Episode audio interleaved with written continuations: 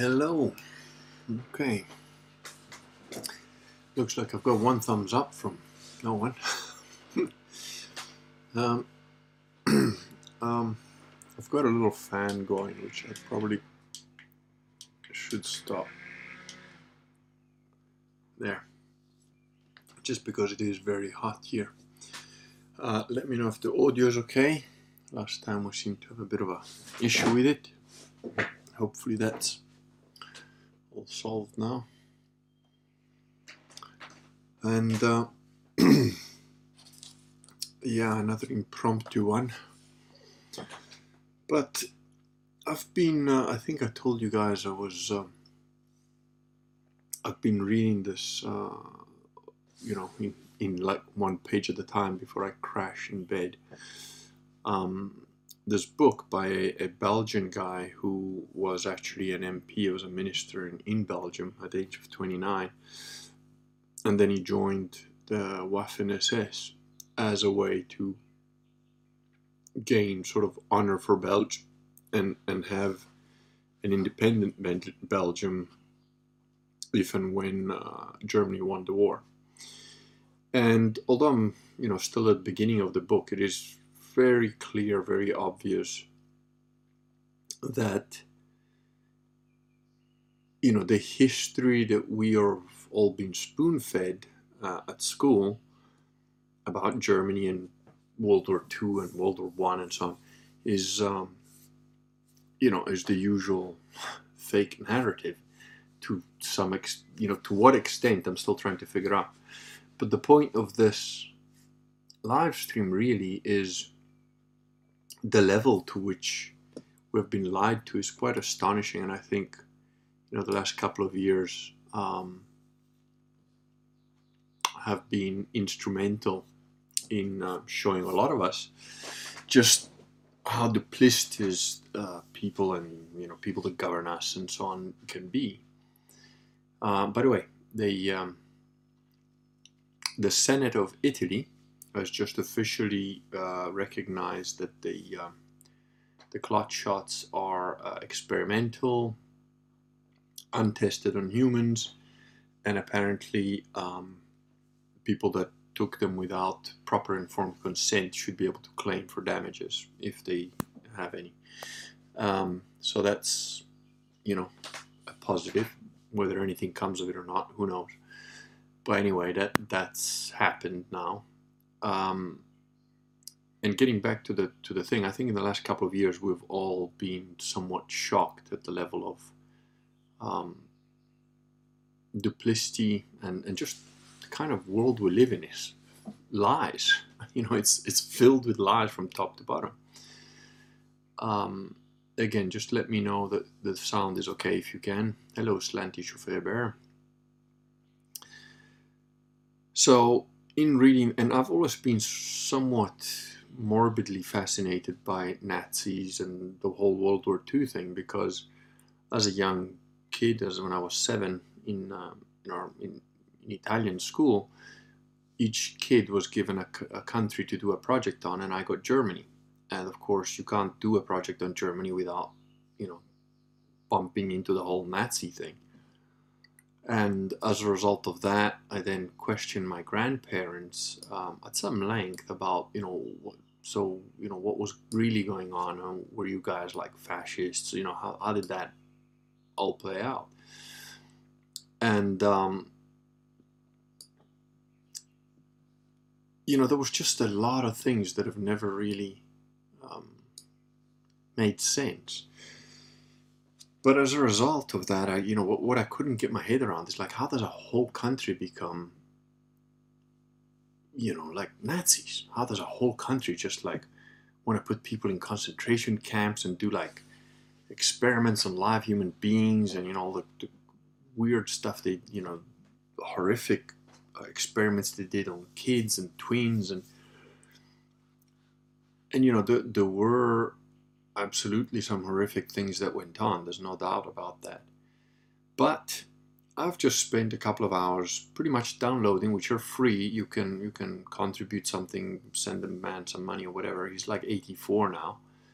Um, but I've just recently downloaded a bunch of David Irving's um, books, which are all pretty much available for free on PDF. I don't know when I'll ever get the chance to read them, but um, I plan to get around them. Now, the thing about David Irving is that, you know, he was obviously uh, slated in the media as some kind of Holocaust denier and blah, blah, blah. But the thing is, if you read his books and if you read what he actually um, says and, and the, the research that he does, his, his historical research is pretty unassailable. In fact, even in the court cases that um, that went against him, if you, if you go on YouTube, there's an interview he did with that um, you know scumbag journalist Tim Sebastian. They're all scum. So and um, on Hard Talk, it was like I think done in 2012. But anyway, there's this Hard Talk interview with Tim Sebastian interviewing David Irving, and um, you know, you can see that the, the journalist does his usual journalist thing. But even the the the the the, the, wit, the so-called expert witnesses, which were paid hundreds of thousands of pounds to like testify against him, they couldn't argue anything that David Irving said. Like one of the things you know about the gas chambers and that, which um, those of you who don't know, the chimney at Auschwitz was built afterwards. It's not even connected to the main building. It's sort of like and um, the judge basically said when when it came out that there were no holes in the roof to like drop the um, the Zyklon B into the supposed gas chambers, they um, the judge said, uh, "Well, I believe eyewitnesses and I don't believe the roof because David Irving said, look, we can all go there right now, go on the roof, and check if there's you know scrape off whatever was there and see if there was ever any holes that you could drop the poison down and they're not there they don't exist so you know these are just lies and the so-called eyewitnesses that said that they saw it it's, it's just nonsense and um, and the judge said well i believe the eyewitnesses i don't believe the roof which is you know and david Irving said there are englishmen who are like this and you know it was just but the thing is David Irving is one of the only guys, one of the only historians who actually went back.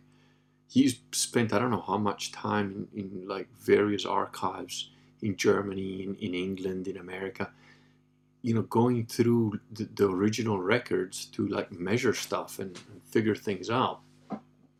And uh, it's just they confiscated a bunch of his stuff. Um, but you know, the, no one can rebut what he actually talks about, what he says. And the reason I'm mentioning this is because the level of conditioning, brainwashing, whatever you want to call it, that we've all been subjected to for you know since we were born about any number of topics, not just you know World War II or whatever, is so persistent. I mean, some of it has always been obvious to me from when I was very young, some of it I'm only now starting to realize, whoa, oh, that's a whole other. I mean, one of the, the best examples was the idea of money and a so called legal system related to money, which as a four year old, I kid you not, as a four year old, I used to think, man, this, this stuff doesn't make sense. It must just be too complicated because I'm just a little kid. But I thought about it from time to time. You know, I pondered it when I was like four, five, six, seven, ten, twelve, in my 20s, in my teens. And uh, recently I attended a political um, rally, I suppose, for um, Italexit, which is, uh, is the only party that wants to get Italy out of, out of the EU. And they want to go back to the lira.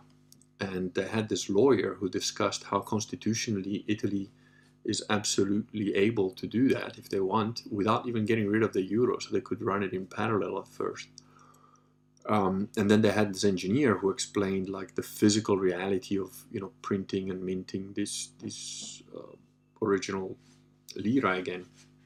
Kind of like england has kept the pound. And um, it was very eye-opening really quite interesting. But the thing is in learning about the stuff um, which I, I have been doing over the last 20 years, you know, it's become patently obvious to me now. When I think back to my first thought, I, I still remember that thought. I was like in my grandmother's garden thinking about it, and I was like, yeah, this stuff is doesn't seem to make sense to me. And I realize now that even as a four-year-old, I was more correct about what was wrong with the so-called economic system than you know than most people realize.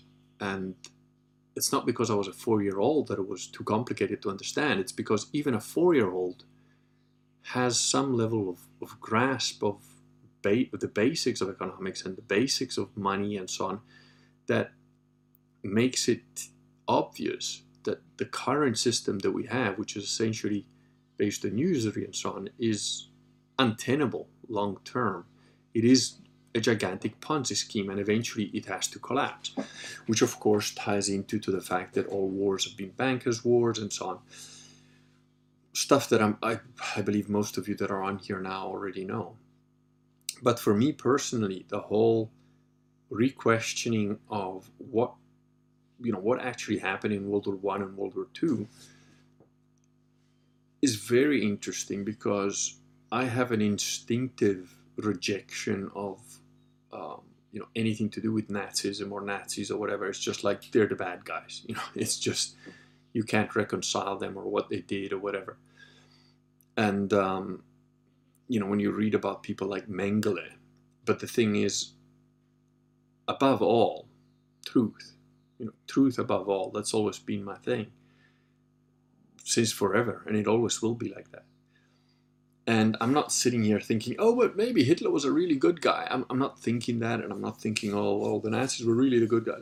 But the thing is, there's um, a video I came across of uh, people that are, um, let me just get the name of it because it's in German.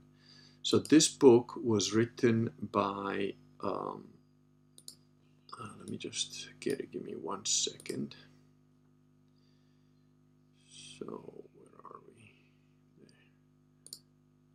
There. Personal.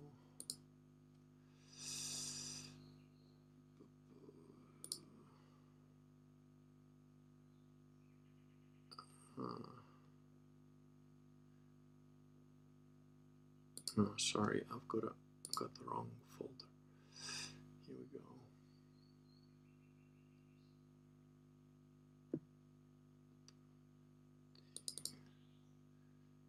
Oh, I still have the wrong folder. Okay, to read it. Uh, I'm live. Okay. Um, okay, there we are.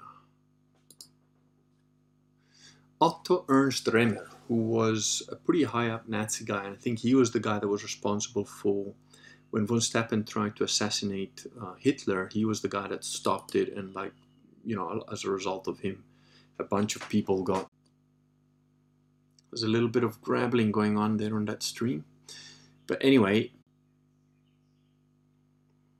again had no problems, no problems until now, and now it's all popping and going on and off. But anyway, uh, let's see if it continues. Otherwise, I may just record this and then put it up later. Um, so this guy's book was about the causes of World War One, and he was, like I said, a pretty high-ranking Nazi officer, which um, he didn't actually. He got Nuremberg and he did a few years in jail, but um, then he was released, and um, apparently had quite an interesting life after that as well. Uh, and I think he died in something like the 90s. But um, the video that I came across was on Odysee, and um, I don't know that I have the link for it. Let me just see if I do. I'll, I'll post it on the. Yeah, there we go. In the chat here for those of you that are interested. There you go. And you'll see that it's a very interesting uh, book written by you know a guy that was there who talks about the the realities of what happened, why it happened, and so on and so forth. And it's uh, it's very different from what we've been told.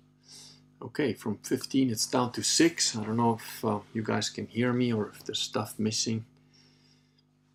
Do let me know. I know it's popped in and out a few times, but hopefully you can all see it again now. And hopefully having closed down the other things helps the stream a bit. Um, so the actual causes of World War One turns out are probably very similar to like what happened with the Russian Revolution, which also was by the usual suspects.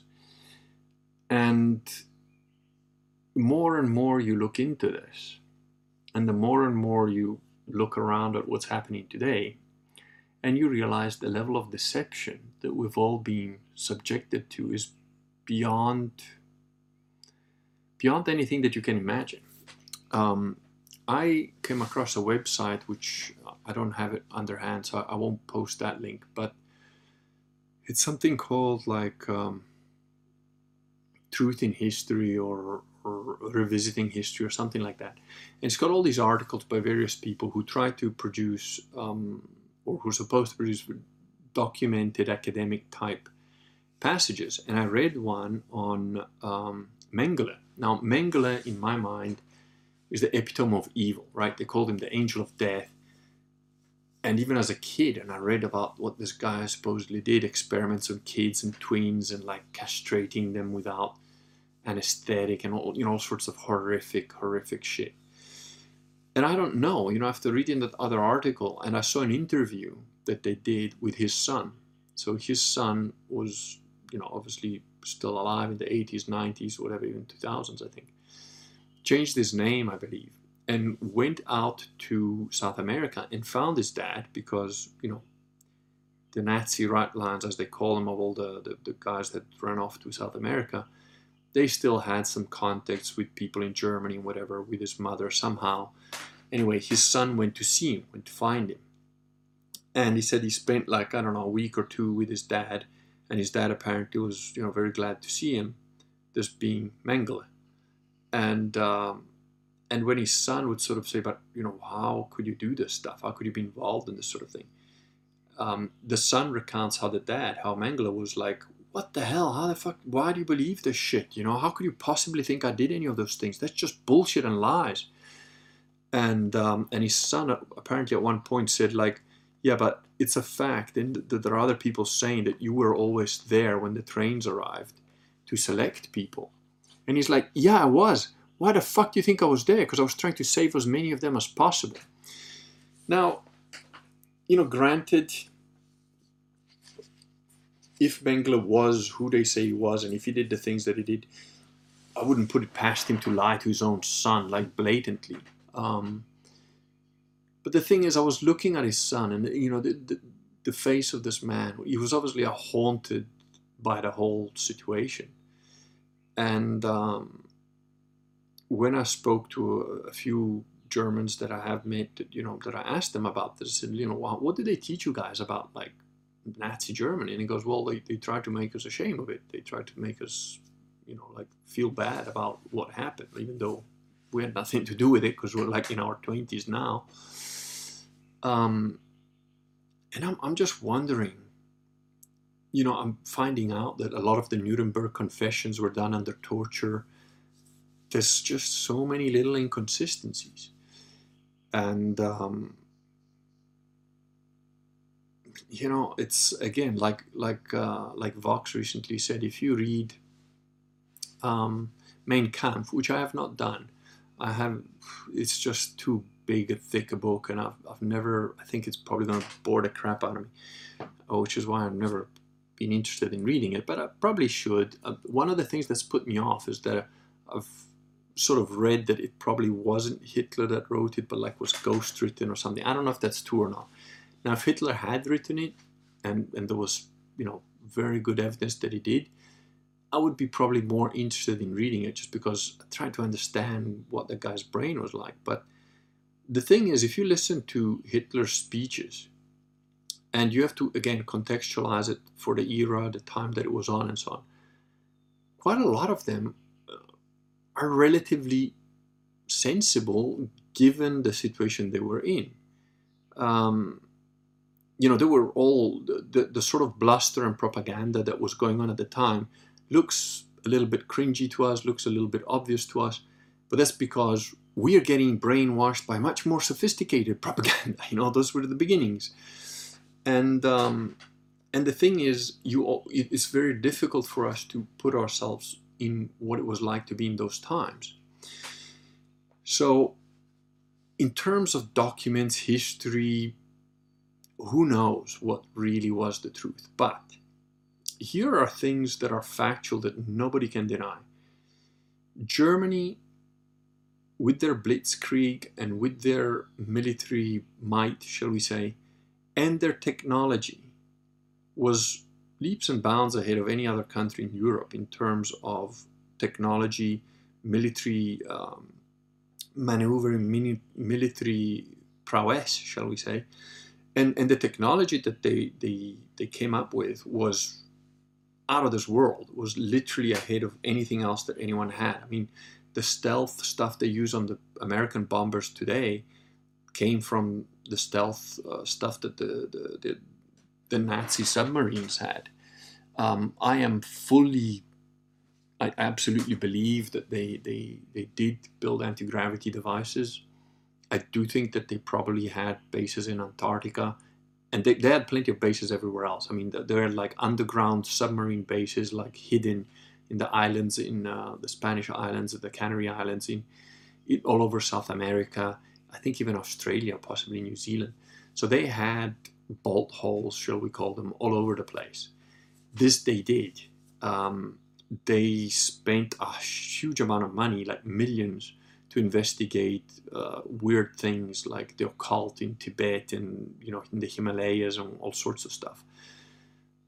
But the fact, fact is that their technology was leaps and bounds. They invented the jet engines. I mean, they, they, they were really, you know, the first jets were at the end of the Second World War and they were German. And if they'd had a little bit more time to build more of them, they probably would have kicked everybody's ass. And how did they do this? And it's becoming increasingly obvious that they managed to do this by expelling certain people from their country, going to the Reichsmarks, which were not, as far as I understand it, I, I'm speaking on the correction, I might be wrong on this, but as the, what little I've looked into it, or in passant, was that their their monetary system was not based on um, on debt and you know a lot has been made of oh well the whole of the nazi german um, production stuff was untenable because it, the, the, the nazi economy was based on slave labor. And the thing is if you do the numbers that doesn't doesn't add up. Again how many slaves can you have and what can they you know how much stuff can they actually build? What, what were the slaves being used for? What was going on in those concentration camps? Auschwitz used more electrical power than Berlin every day. And it was supposed to be a rubber plant. It didn't produce a single kilo of rubber. It wasn't a rubber plant. It was a uranium enrichment um, facility. That's what I absolutely believe. The Germans built the atom bomb first there are sworn affidavits by Italian military observers of high rank, um, German pilots that were, um, I think, captured and, and, gave evidence of it. The first atom bomb was set off in 1944 by the Germans on a little island, and it knocked out all the power in Berlin. It basically created an EMP. There was just technological advances they had, which I believe, was a result of their economy being freed of certain uh, sort of usury elements or, or elements of, of economy that don't work. And the people of Germany being all united in a sort of new, hey, we're going to rebuild the world in our image sort of thing, um, which is, of course, very dangerous and, and uh, has a lot of negatives that go with it. But as an initial impetus, I think it managed to produce people that were all one people. And you know, a country like Italy is, is brilliant for, for demonstrating that because we were never one people. We're 21 different regions, and it still is to a certain extent that way. That's why, you know, I was recently asked, a friend asked, oh, but uh, what do you think? You know, this this recent thing that the, the, the Senate of Italy said, well, you know, the, the vaccines were not like ever tested or whatever, like people can have claims for damages or whatever. So, oh, do you think there's dissension in the ranks about, you know, how of at a higher level? I'm like, it's Italy. Dissension is guaranteed. It doesn't matter what you try to do in this country. You're going to have 50 different factions trying to argue against you, go against you, you know, for every supporter you have, you're going to have three detractors. It's, it doesn't matter whether you're good, bad, or indifferent. It's just that's just how it is. And in that chaos, you know, I think our national motto should be "in chaos, opportunity," because the smart guys in that chaos can figure out some way to to do stuff. Um, not necessarily always the good guys, but you know, smart doesn't necessarily mean good. But um, the point is if you get a people, if you get 10 men who are just of one mind and will work hard to do achieve one thing, you you will you will achieve an untold amount of, of uh, success. You know, the whole point of the Kurganet is I've got little supporters here and there. I get guys to come in and help me now and then, and, and they're committed. They're absolutely committed. But just geographically, they're not necessarily here all the time and th- there are people that are coming here there are people that are here all the time but it's you know we're still very new still very fragmented. But if you know if you get 15 people geographically next to each other all convinced that they're going to act in a certain way to achieve certain aims no, it's, it's almost impossible to stop them.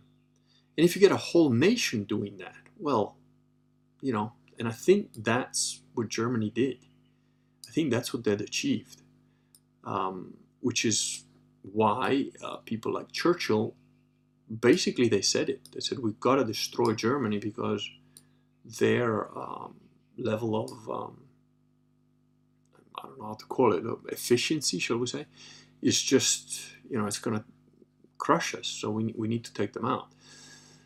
Um, and you know there's like 18 of you or whatever. So do fire off questions or comments or whatever.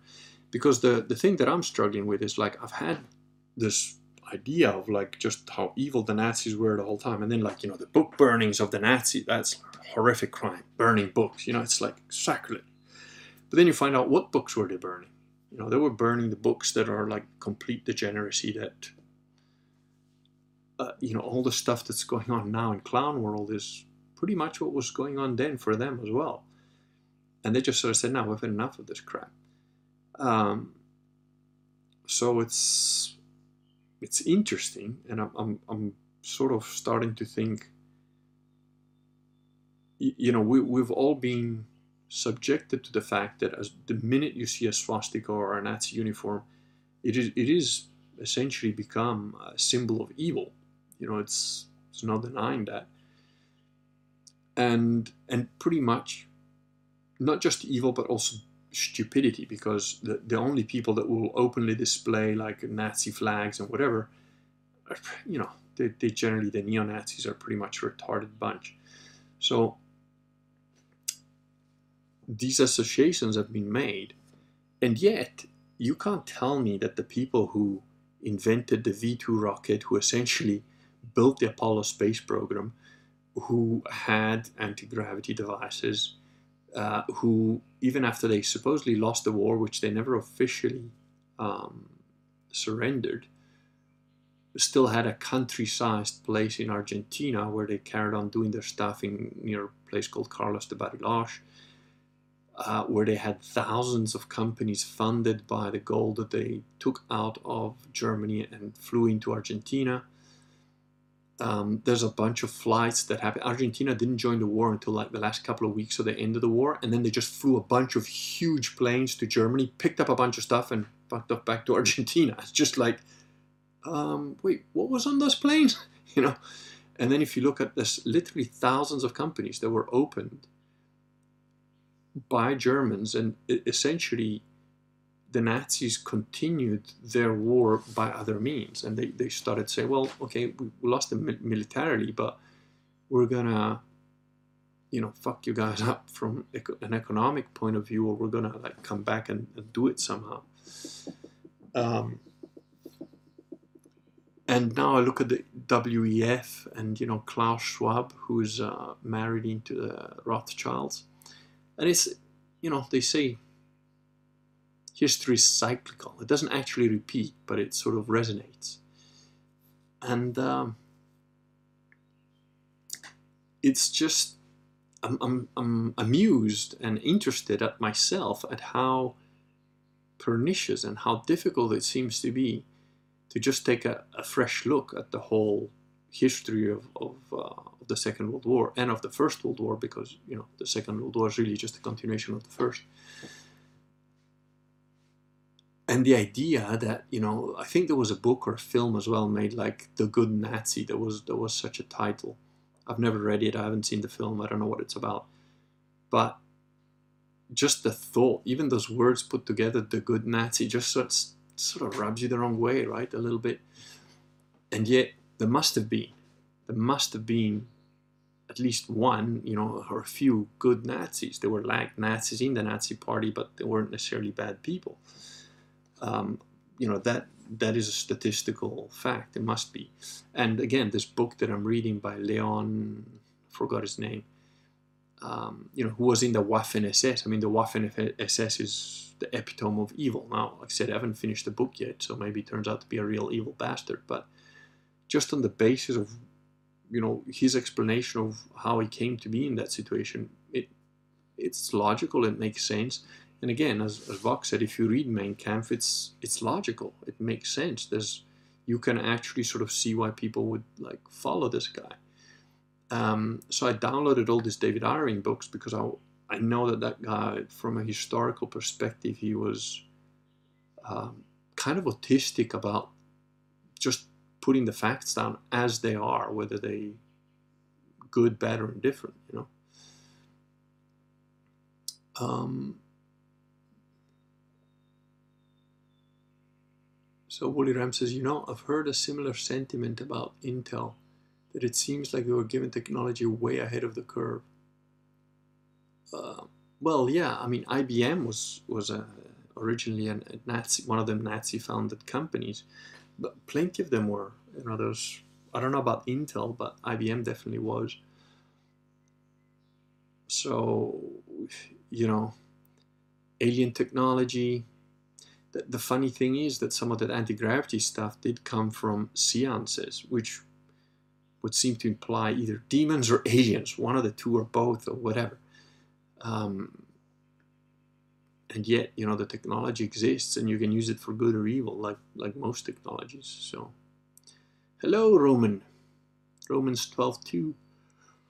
Oh, pardon me, it's a bit late here. Honda Bear, hello. Fella, what percentage of the whole German armed forces were Nazis?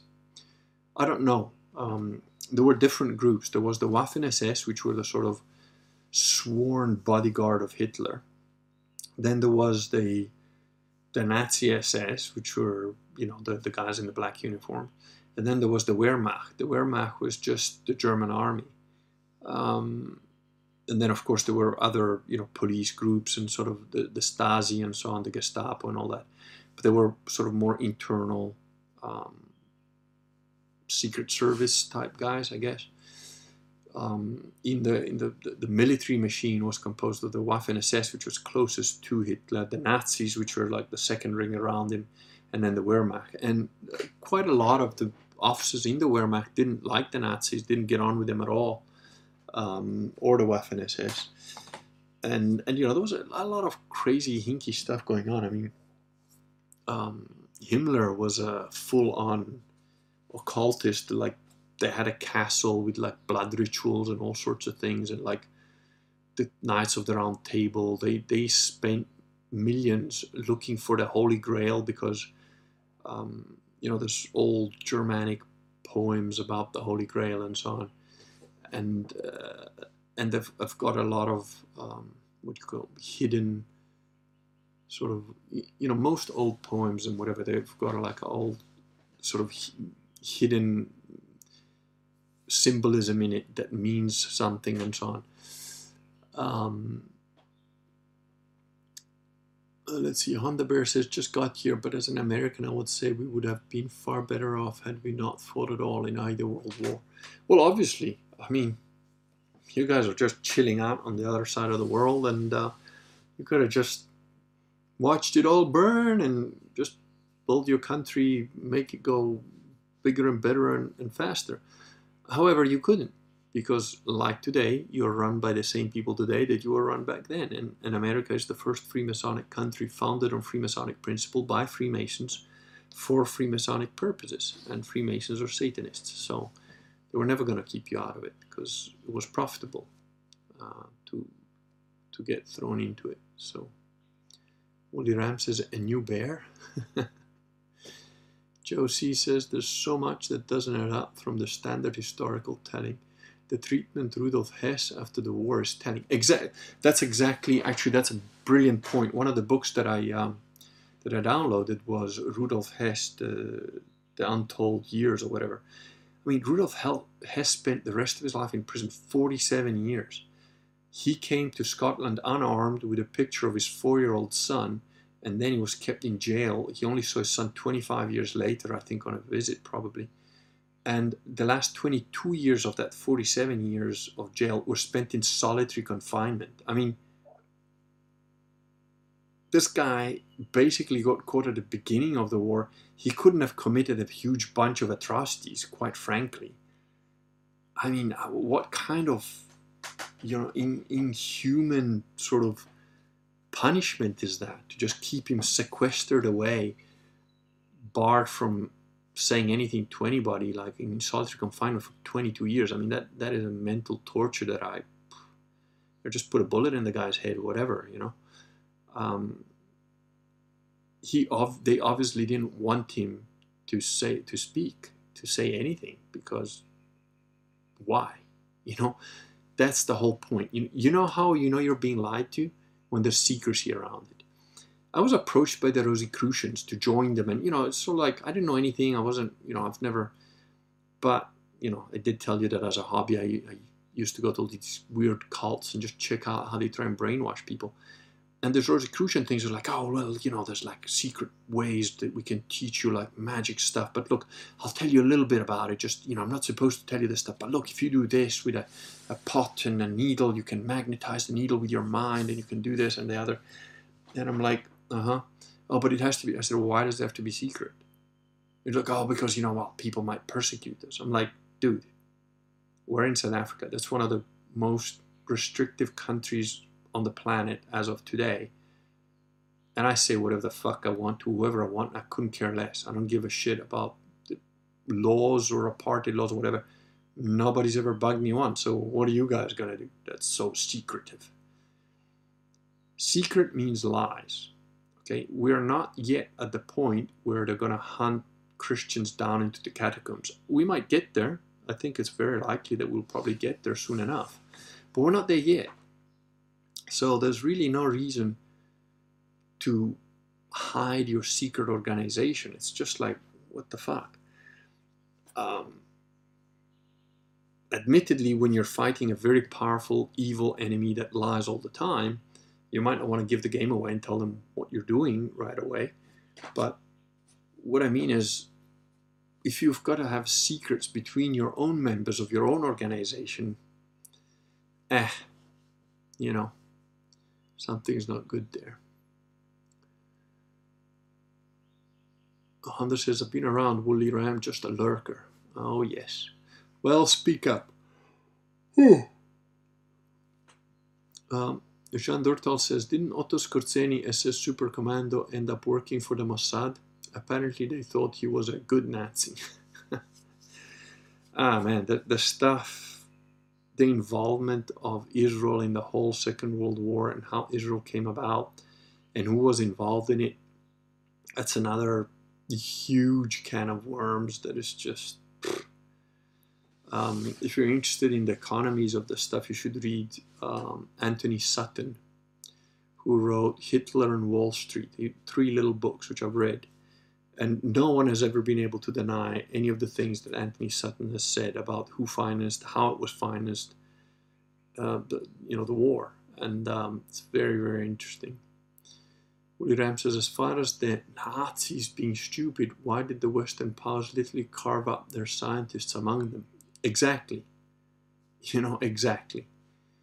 You know, some of the, the, the, the, the Nazi scientists went to, you know, paper Project Paperclip took 3,000 Nazi scientists over to America and just like, okay, it doesn't matter what you guys did, you know, we just want all your stuff.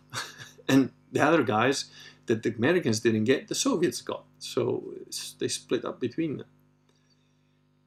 Cordell says, I still need to send you some of the maple syrup I made if you'd like some. How are your olive trees going? Eh, my olive trees are actually, they've got all the little buds are starting to come out and there's like fucking thousands of them. It looks like a bumper year, but you know, unfortunately, I've only been able to have about 60 of them pruned. And I'm slowly labeling them all with a little metal tag, which I'm etching the numbers into. Um, I've done about 90 tags, but I've only like um, attached about 45 of them to the trees because it's a pretty painful job. Uh, TVCL, I need to do a link for TVCL. If I can see that the video is choppy, then I'm assuming that you're not getting much. But okay, I'm back again.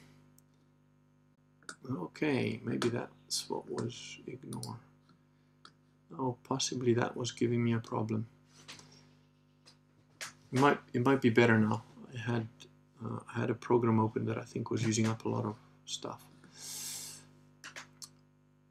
Uh, so yeah, Woolley says if you're feeling very inquisitive, look into the ties between the Nazi Party and the various anti-British pre-IDF militias. Yeah. And TVCL, I was just saying, like, please put the link to your video and book and whatever in, in the chat because I keep forgetting to do it and I can't access it now because the I'd have to like try and type it out by hand, which is to take too long. TVCL says there's a book called The German Genius which makes the case that Germany was ahead of the curve by the 19th century for everything from science and philosophy to art and music. Well, it's I think it's a very it's it's a very defensible argument. I um, you know before I knew anything about anything, I've always quite enjoyed Wagner's music. Um, I'm not partial to the to the German architecture that I've seen, but then perhaps I haven't seen it in context. Um, it just seems a little bit too Germanic and cold to, to my tastes. I quite like um, Italian architecture, the more um, you know Renaissance huge churches and uh, the stuff in Venice. I mean, if you compare Venice with Germanic architecture, they're like worlds apart. Venice is typically, well, Venetian, I guess. Uh, it's it's chaos in a bubble, but it's beautiful. It's it's the most beautiful city on the planet, bar none. And I don't, I'll I'll argue that one till I'm blue in the face with anybody. Uh, the the Nazi architecture, the German architecture is um, clinical, sort of imperial, quite um, vast. You know, you I suppose if you were going to feel proud of Germanic architecture of the Nazi era, you'd be sort of like, ha, I am the super race, you know.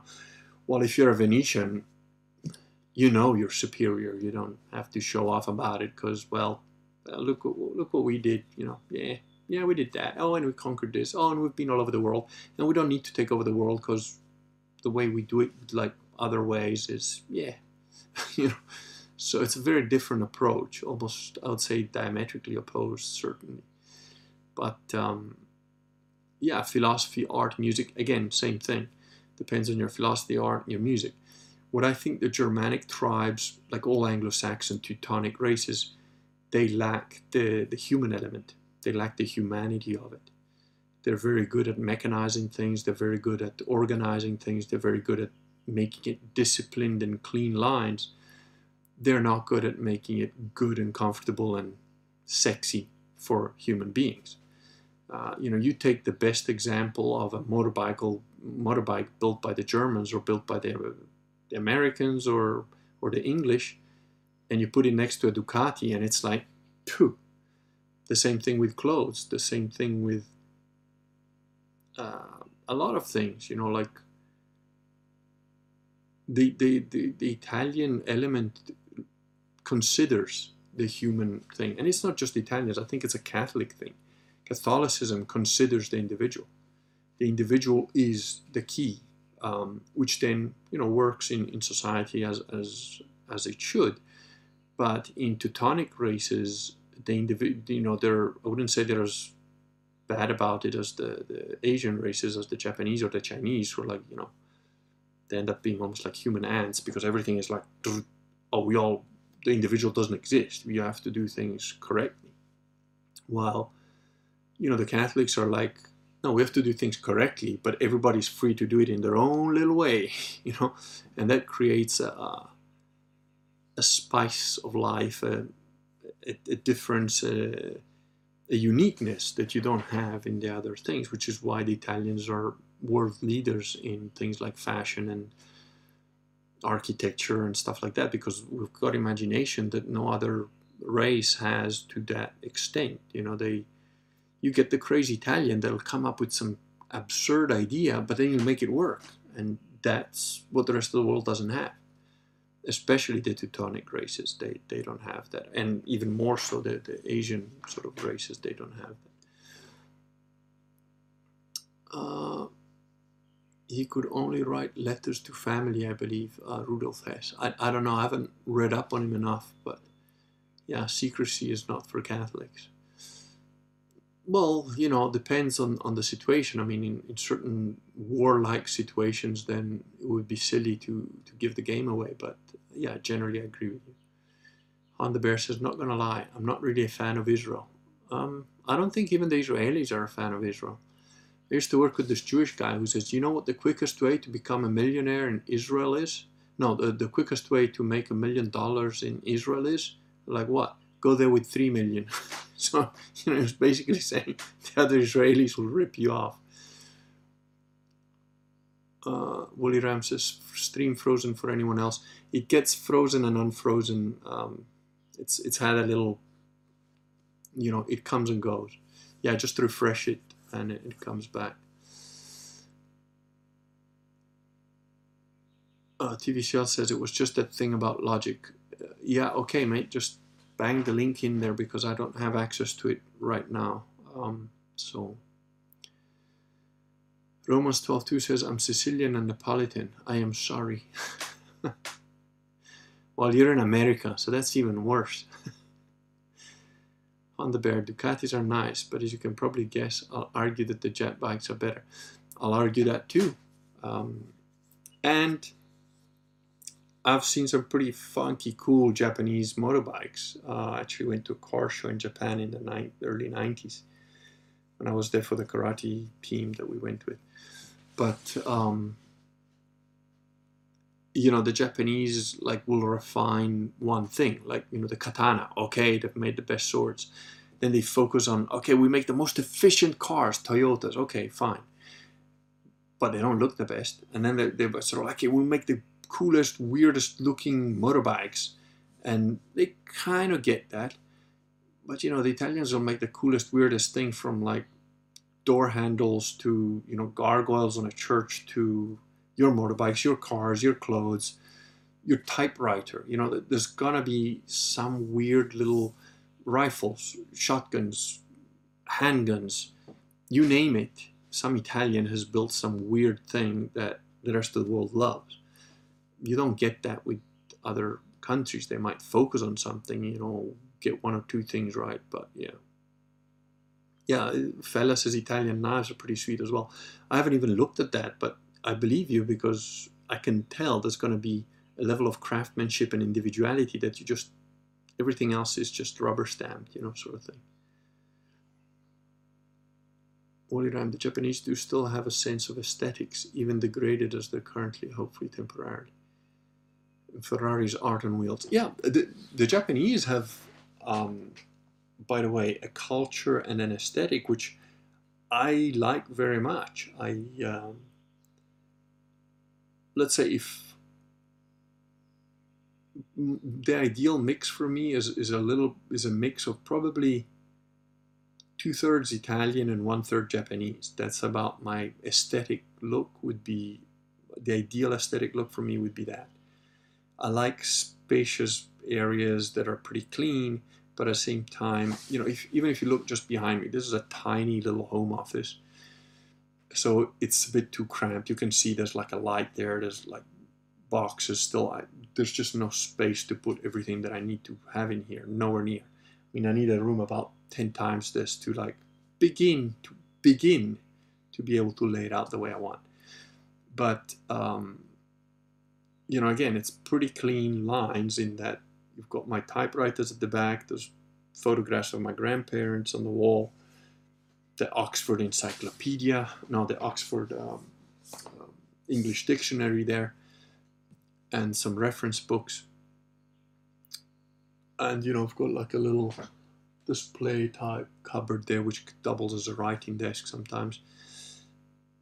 And again, all of this stuff is kind of very human touch type thing, but ideally, I would have this in a room that's like three times the size of this. I'd still only have the same amount of things in it, just spread out a bit more. So yeah, I, I appreciate the Japanese aesthetic a lot. Um, and that's because they have their own culture, their own way of doing things. But you know, the thing about the Japanese is if you go to one Japanese garden and another Japanese garden, they will be different. But the way that they get that garden to look the way they do is always the same. In other words, they rake the stones in a certain way. They make the bonsai trees in a certain way.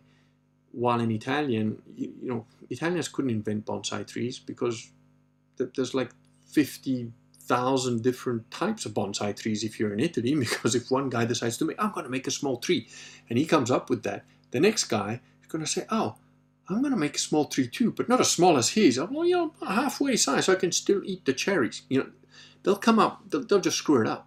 They'll, they'll, and there'll be like 20 abortive issues, and then there'll be like one that's like the Japanese will go like, how did you get that? you know, it's weird but true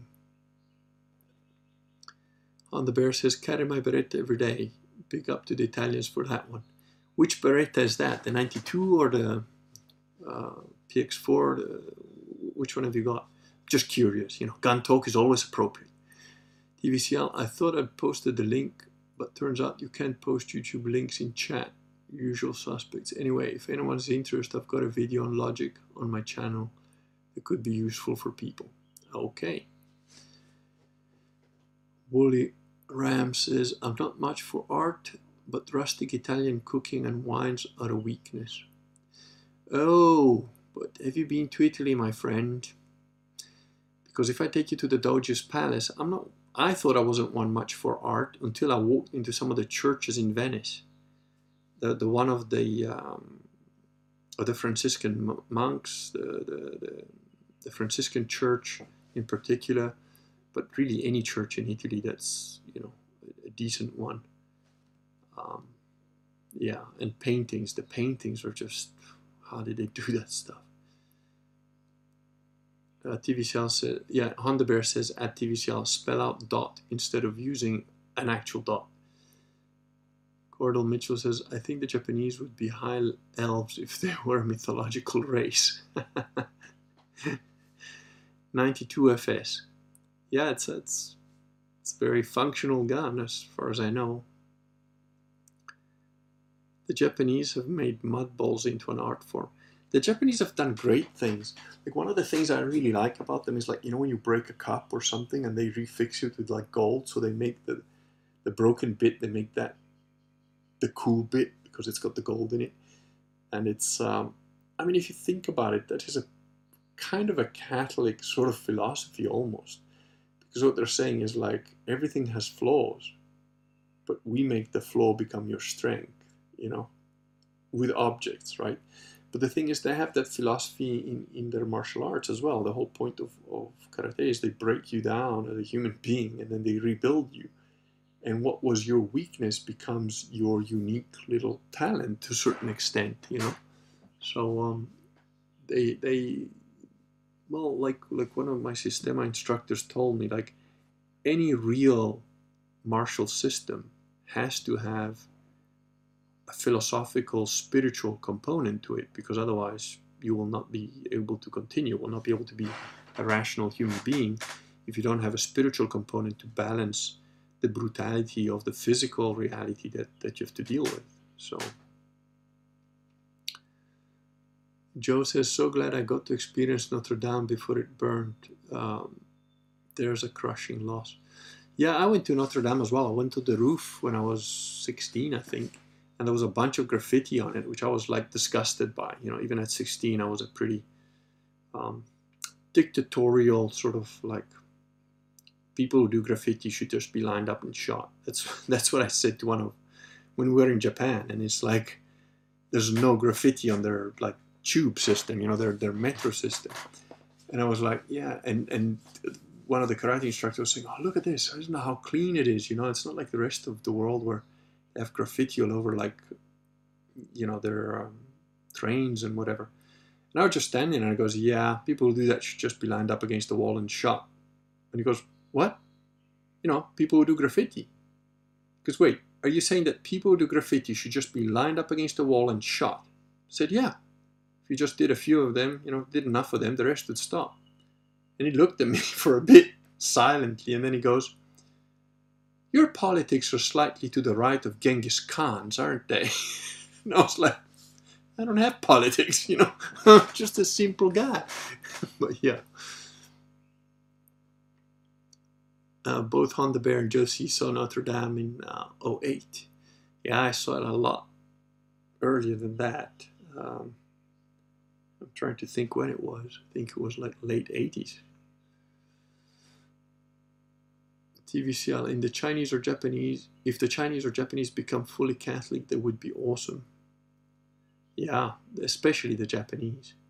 Mind you, there's some pretty hardcore Catholic Chinese people. There's about 60 million of them, uh, nominal Catholics, which of course Bergoglio totally betrayed and sold out to the tune of $2 billion um, or euro, whatever it is, a year from China. Graffiti is a measure of social decline. Yeah, I've always hated them. Even as a kid, I've always, always hated graffiti. It's just like, how can you be such an uncivilized scumbag? The Japanese were on the way to becoming Catholic. Then an Englishman convinced the shogun to ban Catholicism. Oh, I didn't know that story. I know that the Catholics were getting crucified. Look, man, Genghis Khan was right about a lot. Let's be honest. that was, yeah, he was. I mean, like when he when he surrounded cities and he was like, well, if you guys just surrender, you know, we'll treat you pretty decent, and you know, we'll just take what we want, but we won't kill you, men, women, and children. But if you resist, we will kill every single one of you. And if they resisted, he did. Guess what? The other cities just used to surrender when you surrounded them. It works. You know, you shoot the first 10 smokers, the rest just quit. Murals are almost as bad as graffiti. I agree. Uh, guys, I'm gonna um, I'm gonna have to excuse. I think I might have to go check on the little man. I don't know if I'm coming back right away or not. So um, give me a sec.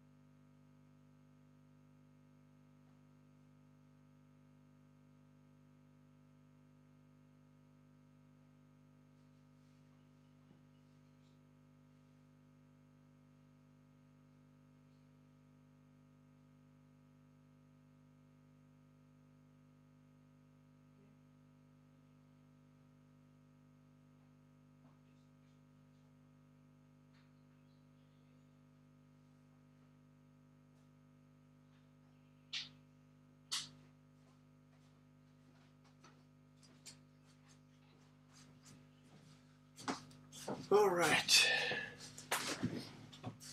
Okay. And of course, I'm in my underpants, as I'm sure you've all checked. Uh, where were we? That was it. Okay. Night, Kurgan. Thanks for the stream. If not, oh well, I'm back. How's early summer treating y'all? Well, early summer's pretty hot here, and I'm still not um, back to my full fitness, but I'm getting there. Not not far off now. Got the coof. How about you, Woolly Ram? On the bear. Oh, by the way, if you've got the coof, take a lot of vitamin C, D, and uh, zinc. And the other thing is um, make sure you rest. Don't like do. Got the coof, but even so, it's not terrible. Either way, I pray you get well soon. Don't forget your vitamins and zinc. Yeah, exactly. Sam Werrib, Hail Kurgan, a reasonable time for a stream this time. What do you mean? I always do it around this time. I think. Oh wait, no, it's really late here actually. Yeah, it's like what? It's already like one in the morning, I think. Yeah, it's one in the morning for me. Yep, hitting C, D, zinc, magnesium, and CoQ10. That's right. Very good. You're doing the right thing. You'll be fine. Cordell says, have you gotten a chance to give Vox a long, drawn-out bear hug, as we all know that he loves so much? No, not yet. I and I probably won't for a little while. Um, but yeah, I've um, you know I, I do plan at some point to go see him in his deep, dark, evil castle of Nazism or, or whatever. He's actually got a mirror in there from uh, Mussolini, I believe. So um, I definitely plan to to comb my hair while I look in that mirror. yeah, Woolly Ram says, and K M3 to help the D absorb properly. Yeah, exactly. Oh well, boys and girls just like a stunned buffalo that's been shot by the 460, as I told you that story in the last stream. Realizing it's 1 a.m. and that usually my little dude gets up at like 6. Um, you, uh, Sam says you started at about 7.30 a.m. in the US Midwest last time. Look, it's not my fault if you people don't live in the right place of the planet, right? Fella says 92FS seems pretty chunky to EDC. No, no, I don't think so. I carried a 357 GP10 GP100 for years as my working gun. So Honda says I get my D from sunlight mostly. Okay, good. How long until Vox's new chew toy gives up the ghost? Uh, who knows? I'm you know the, the thing about these guys and this sort of you know media like storm it's like so what? You know if it's not like they can fire him you know it's not like he's suddenly not going to earn money. It's his own business it's his own thing. So it's not like they can really affect him other than just slander him which you know might be irritating or he might just knowing Vox he's probably very philosophical about it. And going like hey this could be an opportunity to like get some money out of them and punish them. You know that that i'm telling you is, is how he's looking at it. He's not like sitting there going oh my god they're saying horrible things about me. He doesn't give a crap. Plus he's been dealing with that sort of thing for like i think almost two decades so he's not you know uh, Honda Bear says, fella, not bad at open carry. Oh, you are a bear, I suppose. I don't like open carry. Open carry is a bad, bad thing.